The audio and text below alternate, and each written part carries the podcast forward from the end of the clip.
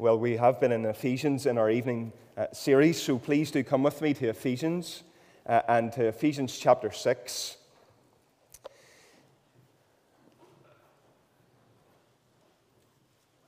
So, Ephesians chapter 6, and as we, as we prepare for uh, the end of summer and going into a new season, uh, we will be in uh, Romans in the evening come September, so we are looking forward to that. Uh, but we will finish Ephesians and then we'll move in, into Romans. But tonight, Ephesians chapter 6, and we're going to begin to read uh, at verse 1.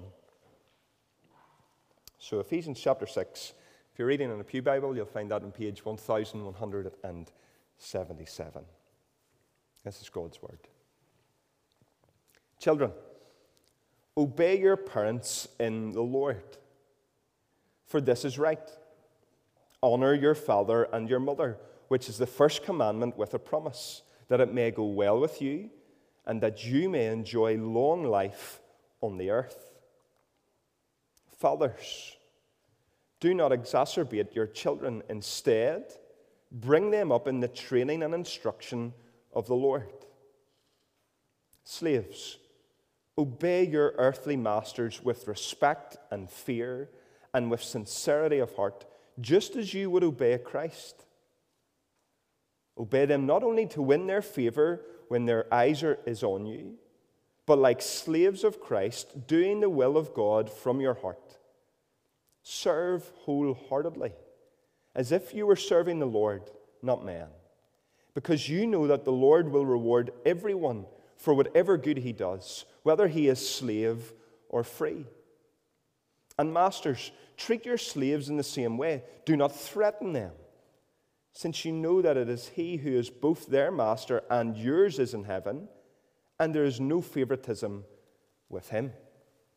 Amen. And we thank God for His word to us. And Nigel's going to open that in just a few moments as we make our way through and think about how do we uh, relate between, in the working world uh, in this passage of, of Scripture. Well, do let's turn to those verses that we read earlier, Ephesians 6, uh, really verses uh, 5 to 9. Just great to hear how well Livewire went. Um, whenever John got that invitation to speak there, uh, we talked about it at session. Um, it was uh, a big commitment for him, and, and uh, but we wanted to really encourage him to do that, a great opportunity. And so we're delighted that that's gone well. It's been a heavy week for him. And so I thought, uh, uh, we thought I would preach twice uh, this evening or today so that we would all share some of the pain of uh, allowing John to go away up to the north coast. So, uh, uh, Ephesians chapter 6, we're looking really at slaves and masters tonight. This is the last point of Paul's ethical teaching here. Um, uh, as he talks about these three groups of people that we've been looking at. He looks at uh, the marriage relationship, he looks at the children, parent, the family relationship, and now he looks at this work relationship.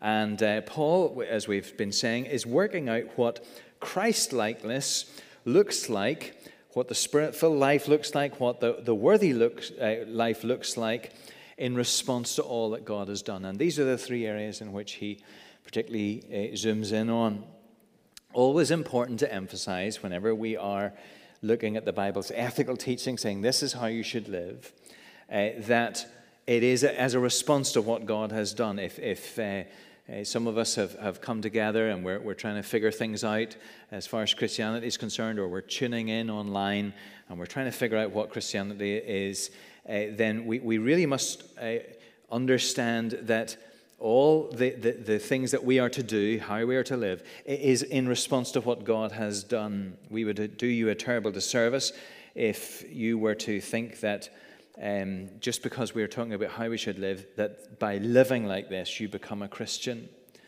Uh, you need to see the whole letter of Ephesians says something very, very different. It says that you cannot be a Christian by being good. Uh, good works don't lead to salvation.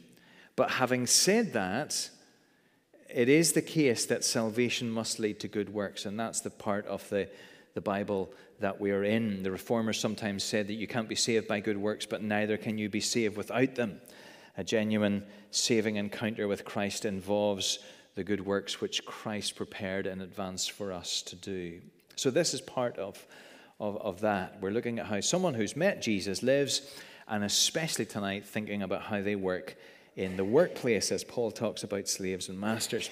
Now, we know that slaves and masters uh, is not a direct comparison to today's workplace. Of course, you may uh, go, be going to somewhere tomorrow where you think, no, it's exactly the way it is in my workplace. Um, we'll say more about that in a moment, but, but largely uh, we're dealing with a very, very different context. But nevertheless, it is, Paul is dealing with the, the daily reality of work, uh, which for uh, many people in the early church was that position of a slave. And this is one of the areas that Paul chooses to speak about. And he says, This is where holiness is to be seen. This is where a spirit filled life is to make its mark. Uh, not with all the people who can sort of watch us from afar and, and look at our Instagram posts and think, well, you know, they, they seem to really have it together.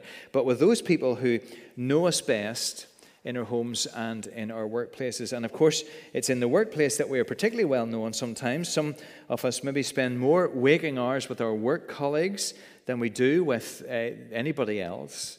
They see us at our best and our worst. They see how we handle pressure and praise. They see if we're honest and reliable.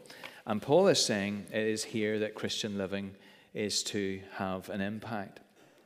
Now, of course, we turn on the television at the moment and we hear all the latest news about strikes and pay demands and so on, and workers' rights and so on. And there are workers' rights, of course. But Paul deals here not so much with rights as with responsibilities. Uh, not here is what you're to demand, but here is what you're to bring. Here's what you're to offer. And that's basic, isn't it? That, that uh, as we've seen this uh, picture of sort of a, a, submission and humility runs through all of this teaching, uh, so we see that there is a a basic giving to be worked into our hearts as believers. The gospel should turn us from being grabbers into givers, uh, not grabbing onto our rights, but gladly outworking our responsibilities. Now, before we just jump into what, what Paul is saying here to workers and to masters, uh, we need to just maybe say a word about something that sometimes comes up and has troubled Christians down through the years, and that is uh, what about the Bible's teaching about slavery? Why does Paul here not just sort of turn around and say, well, look, we all know that slavery is terribly wrong and you should have nothing to do with it? Why is it not condemned out of hand? Well, think a little bit about the context. We uh, need to understand a little about slavery in Paul's day. The, the, the scholars tell us there were something like 60 million slaves in the Roman Empire, which was a large proportion of the population. In some of the big cities, a, a, third of the people would have been in some form of slavery. It was just baked into society at the time. And we need to think too that, that slavery takes lots and lots of different forms today, as in uh, the ancient world. We often tend to think of slavery through the horrors of the Atlantic slave trade. And there were other ways in which slavery uh, operated. At this time, uh, there were huge reforms in, in, in, the situation of slaves and masters going through the Roman Empire and so on. Some people have suggested that, that Paul didn't want to upset that. I, am not sure that that's a great argument. Um, uh, the Keswick lecture this year was on slavery, in particular on modern slavery. Uh, uh, all these forms of modern slavery that are in our world today, even in our town today, of course. And, and in that lecture, the, the, the chap uh, said, I think very helpfully, that the, the first century world was simply not ready for a campaign against slavery any more than it was ready for a campaign against many other injustices that were hugely common within society. But at the same time, what the New Testament did was to sow the seeds of slavery's decline so that now slavery is seen as an evil by, by uh, just about everybody. Uh, uh and we've got to admit that the church has not done this brilliantly. There were, there were many within the church that resisted the overturn of slavery uh, a few hundred years ago. Uh, but nevertheless, it was these teachings in the scriptures that some of the people like Wilberforce and so on really hung on to and stood on uh, to end the horrors of the North Atlantic slave trade. So, for example, the teaching of the New Testament that all people are made in the image of God, or Paul teaching uh, the uh, escaped slave Onesiphorus and, and uh, telling him to return to Philemon, but writing to Philemon, you can read that letter, writing to Philemon and saying, You've got to treat this uh, once slave as a brother. And that in itself just began to unravel and explode the idea that one human being could own another. Now, that's a little bit of an aside, but uh, if you are chatting with someone who's skeptical about Christianity and, and bringing up things, uh, you, might find some of that at least uh, to stimulate your thinking in some way. Well, what do we see here? Uh, really, there are two calls. We've got some pictures of workplaces. Here they are. Um, I, I, don't know if you recognize yourself in any of those, if those look like your hands or uh, your blood pressure cuff or whatever it might be. Uh, we've got uh, a few places that we can think of as we think about uh, the places that we're going to uh, find ourselves in perhaps through the week. What are we to see here? Well, there are basically two calls. We are to, first of all, work as to the Lord if we are workers, and we are to care for our workers if we are, as it were, bosses. Those are the, the, the, the uh, heart of what Paul is saying here. And the first thing he says is to the, the slaves. You see from verse 5 Slaves, obey your earthly masters with respect and fear with, and with sincerity of heart, just as you would obey Christ Obey them not only to win their favor when their eye is on you, but like slaves of Christ, doing the will of God from your heart, serve wholeheartedly as if you were serving the Lord, not men. Because you know that the Lord will reward everyone for whatever good he does, whether he's slave or free. Now, you can see that what, what, what Paul is doing here, as he has with some of this other ethical teaching, is he just lifts the gaze of the slave and he says, Now, you, you, you, you've got a boss who's standing in front of you, but I want you to, to look through that boss, as it were, behind that boss, above that boss. And you're going to see that there is another boss, there is another Lord. And actually, you are not just working for that earthly master, but you are working for the Lord Jesus Christ. Verse 7 is absolutely key. Serve wholeheartedly as if you were serving the Lord, not men. Now, we would be well served. Most of us are workers rather than bosses, I suppose. We would be well served just to, to sit and to think about that, to, to take out a pen and paper and, and to take a moment or two in quietness and to think, what would my work look like if I, moment by moment, was conscious that I was serving the Lord and not men? What would that look like in my life? What, what would it look like if, if I was writing a report tomorrow and, and uh, as it were, I could imagine Jesus saying to me, Why don't you just to let me run my eye over that before, before you hand it in? If you're making something, something's coming off the production line, uh, let me just do the, the quality control on that before it pops off the other end of the conveyor belt. All, all of those sorts of things are to be in our heads. Serve wholeheartedly as if you're serving the Lord and not men. John Stott, I've quoted John Stott a lot in these last few weeks. John Stott says it is possible to cook a meal as if Jesus Christ was going to eat it, or to spring clean the house as if Jesus Christ was going to be the honored guest. It is possible for teachers to educate children, for doctors to treat patients, and nurses to care for them, for solicitors to help clients, shop assistants to serve customers, uh, and accountants to audit books, and secretaries to type letters, as if in each case they were serving Jesus Christ.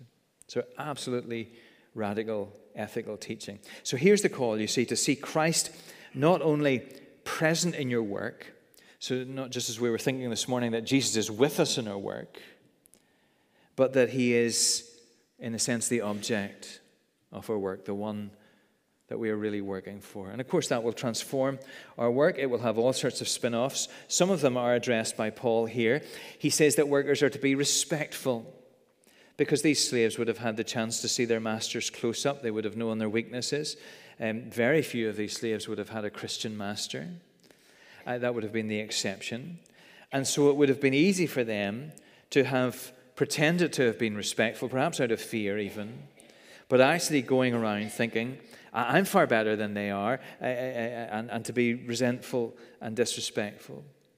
But you see, if we see Christ as our ultimate master, then you're going to see those around you and even those over you as being there somehow, in some way, by God's hand. Doesn't mean that everything that is done is right, Doesn't mean that we agree with every policy or, or that we go along with things that are wrong. N- not at all. But it does mean that there is a basic respect in our actions and our attitudes, a desire to be able to call good what is good, to honor what we see that is positive, and a recognition that those who are over us and around us are there somehow in the providence of God. And sometimes we talk about how Christians are to be different, and so often it's about, you know, we don't do this and we don't do that. But actually, so often it is that sort of common critical spirit that we find in the workplace in which we've got an opportunity to shine. Respectful. 1 Timothy 6 1, Paul says, All of you who are under the yoke of slavery should consider their masters worthy of full respect, so that God's name and our teaching may not be slandered. There's a sense in which, as you go into your work tomorrow or, or wherever you go, uh, there is a sense in which you are either setting, uh, taking forward, or, or, or taking, holding back the progress of the kingdom of God. That there's possibility for God's work to be slandered or to be praised because of how we work. And the very fact that Paul has to do this, of course, says that it is a problem uh, because human nature uh, is human nature, and, and we are uh, human beings with human nature, and, and every person likes to criticize uh, others sometimes, and especially those over us, and that was bringing the name of Christ into disrepute. There's also something about working conscientiously, isn't there, here? Uh, you, you, remember the old computer programs? You used to have a boss button. Do you remember? So if you were playing Tetris, uh, you had the, the, the, little button up in the corner that had a big sort of yellow uh, arrow on it or whatever it was. And if your boss came into the office, you clicked on that as quickly as you could and went back to your spreadsheet. Some of them even had dummy spreadsheets built into them so that uh, uh, if, if somebody looked over your shoulder, it looked as if you were doing some work. And they would think you were working hard. Believe that in these days of working from home, you can go onto Amazon and uh, you can buy. Uh, apparently, there are some of the companies now that monitor your, your laptop as you're working from home. And if you don't move your mouse or type something after 20 minutes or so, uh, it's logged and you eventually get a phone call from HR. And you can buy a little thing that shakes your mouse every 15 minutes. I'll give you the address if you, if you need to check that out. But you see, this is the point. The, the, the, the, point is that Christians don't need something that shakes their mouse every 15 minutes. They don't need a boss button. Because Paul says, verse 6, obey them not only to win their favor when their eye is on you, but like slaves of Christ, doing the will of God from your heart. Not just doing the will of God, but doing it from your heart. ESV has this beautiful uh, phrase that's quite close to the original eye service, not just doing eye service, not just doing it to be seen. No difference in your work if you're being watched or not. No one will ever know, shouldn't be the watchword of the Christian worker, because your ultimate boss is fully present everywhere, and he knows. You know the stories of, of uh, some of the artists in the great European cathedrals, you know, where they paint the roofs of the, the cathedrals and so on, Sistine Chapel type uh, places. And in some of those roofs, I've used this story before, in some of those roofs, there are parts of the ceiling that cannot be seen from anywhere on the ground. No one's ever going to see it. And some of those artists lay on their back up on the scaffolding and they paint it carefully those parts of the picture that no one would ever see. And they were asked, Why are you doing that? No one's going to see that. And they would say, But, but God can see it. And we don't maybe have the same idea about the appropriateness of such paintings, but, but in that sense, they got that right, didn't they? Not just to impress others, it is for a higher audience. Your work is for a higher audience. So, Christian brother or sister, if you're in a workplace, if you have a responsibility, just ask those questions. Maybe take out a piece of paper later on uh, tonight and ask the question what does it mean for me this week to work for the Lord? And then the second part of that is, is that we must care for our workers. There's a responsibility to care for your workers because uh, Paul turns to masters. And there wouldn't have been, I suppose, that many masters within the church in Ephesus But interestingly, even slaves could have slaves. And so there were lots of people who had, to some degree, responsibility over others. And you see what they say. Verse 9 Masters, treat your slaves in the same way. Do not threaten them, since you know that he who is both their master and yours is in heaven, and there's no favoritism with him. There are a few principles here for bosses, as it were. They're told to treat slaves in the same way. Uh, what is that same way? Well, the whole principle underlying these things, uh, wives and husbands, and children and parents, and slaves and masters, is this mutual submission. It is uh, valuing the other person. And this is what masters are to bring into the workplace. They, they, they set the tone. As one writer says, you, you, you create that tone uh, so that people are treated the way that you would want to be treated. If you want respect, be respectful. If you want conscientiousness, then be conscientious. If you want pleasantness, model pleasantness. And I'll tell you, you are you're, if you've responsibility for people, they know what sort of tone you set. They're also told here not to threaten. There are some who bully their way through the workload, isn't that right? And there are those who, who in a master slave situation, uh, would have found that very, very tempting. And, and Paul says, No, you forego that, pass that by. It's not the way that you should be if you're a believer. And then the reason for all of this is given you too have a master. You're not just a boss, you have a boss. And the thing is, you have the same master. And there's no favoritism with him. In other words, you are not more important to him than your worker is. And of course, this was all very, very remarkable. It was this teaching which teaches the equality of people that, that brought slavery, uh, in that big sense, to, uh, to an end, in, in, the sense of the world understanding that this was a very wrong thing. Uh, and the implications worked its way down through the generations, slowly, all too slowly, but nevertheless, until it became untenable. But even in the shorter term, doesn't it show that the master is accountable? He's accountable for the conditions he allowed his workers to work in. He's accountable for how they were treated when they were sick and so on. And you can just imagine these sorts of things coming into a boardroom discussion about whether this policy or that policy should be enacted. Say, well, we must really remember that we do have a master in heaven. We are accountable. Some of us are in situations where we're able to set the tone and control the conditions, perhaps to some degree. And we must remember that we're working for a greater master.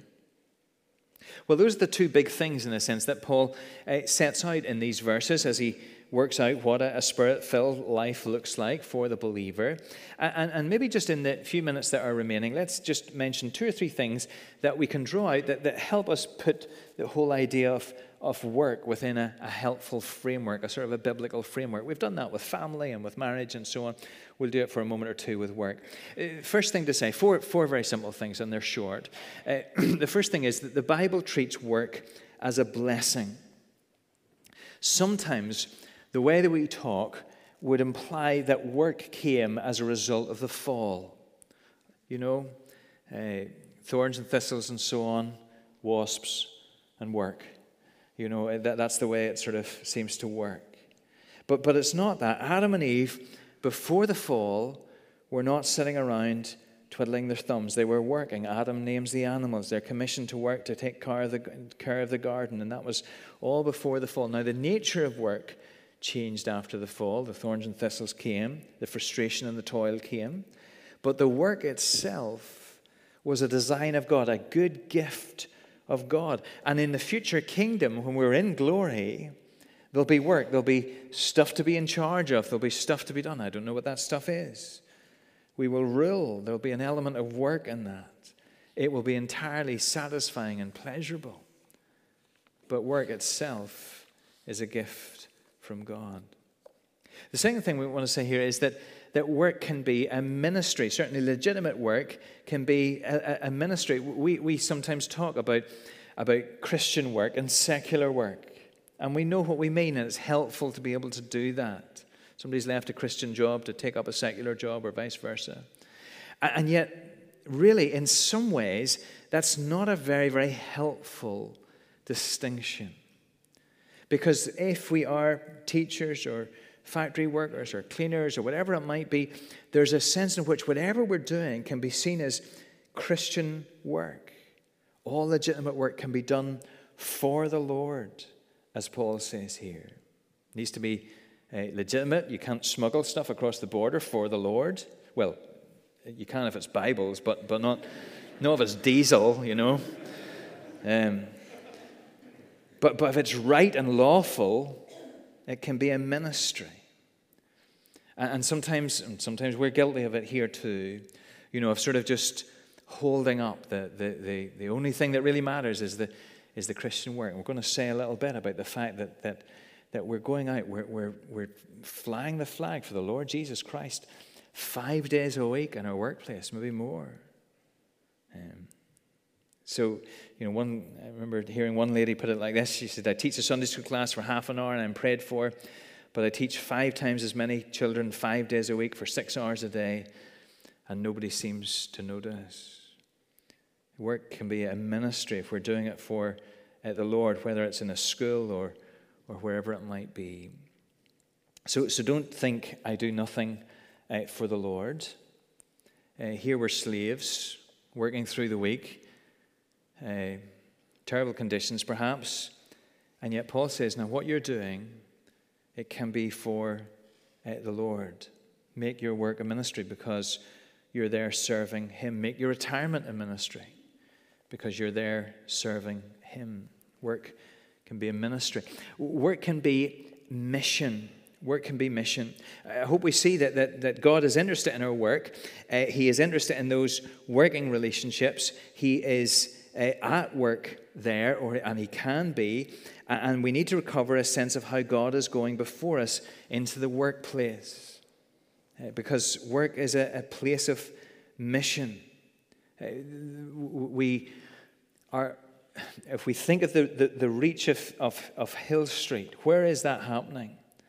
It is as men and women who are believers are scattered into offices and, and factory floors and, and wherever it might be, all over uh, this area. And there we're spending time with people. There, people will be saying, Did you have a good weekend? What did you do? Did you get up to anything? You'll be able to ask them. They'll tell you about their family. They'll show you the photographs of the family events and so on. And they'll begin to then tell you what their hopes are and what they're afraid of. And they'll ask you the same. And as those relationships build up, what huge opportunities there are. A couple of stories just that, that, that uh, have always been helpful for me. Uh, one's by a chap called Mark Greene. Mark Greene uh, was speaking at Keswick this year, actually, he did, did some seminars. But uh, he has been an influence on me for some time. Uh, he went on to form the London Institute of Contemporary Christianity, which we've had some involvement here with in the past. But he had worked in London uh, in a large advertising firm. He was in PR and marketing. And he was a keen Christian, and he really felt that he should serve the Lord in some way and that he should serve him overseas. And he went to uh, investigate looking at a, a, serving as a missionary in an African country. And, and, and he was uh, pretty well down that road. And, and then he began to do some further research about that particular country. And he found out that the majority of the people in that country professed to be evangelical Christians. The majority of them, more than 50%. And then he looked at his office block in London, and there were 300 people in that office block. And as far as he knew, there were only two Christians, him and another person. And he worked it out, and he realized that he had this huge mission field on his doorstep with people whose names he knew, whose families he knew. And he began to think very, very differently about how he walked into that office on a Monday morning. He did Bible studies for his friends. He he prayed for people and then with people. Eventually, he wrote a, a book called Thank God It's Monday. Beautiful little book published by Scripture Union. Really helpful if you're a Christian in the workplace. Work as a mission field. And I have talked to so many people who I've asked them, tell us, tell us a bit, bit, about your journey. How did you become a Christian? And they said, well, you know, I didn't really have much background, but there was this guy at work or there was this girl at work, and we got talking. And here I am work as a mission. And then remember the worker. All of these things need to be in the context of what Jesus has done for us. And let's just think about this. You know, I, I, don't know about you, but I rarely have a sense that my work is done. The, the list might be fulfilled, the, the, the boxes might be ticked, but I know that there's always room for improvement or more that we could uh, uh, achieve. And yet, there is one worker who did a perfect work and a finished work. Jesus once said this My Father is always at work to this very day, and I too am working. For the very work that the Father has given me to finish and which I am doing testifies that the Father has sent me. He's the one who perfectly did the Father's work. He came to work out the Father's plan to save us. And when we have grasped that, and when we've seen what He has done for us, and the particular nature of that work for us, the infinite demands that were on Him, which He fully satisfied, its impeccable standards met, then we're set free. Because our work at that point is not an idol, it's not what we're living for. Lots of people driven by that today. Some of the people that you sit beside tomorrow will be driven by that. It will define them. But you're defined by something else. You're defined by the worker who came and did a perfect work for you and has now set you free to live for him so that your work doesn't consume you, but becomes that place where you can serve Him. You can see it as a gift and as a mission, as a ministry, and you can do it all for Him. He has done this perfect work perfectly so that you would benefit, so that you can live for Him wherever you are, in your work, in your home, in your marriage, in your family, in your neighborhood. And Paul would say, whatever you do, do it as unto the Lord.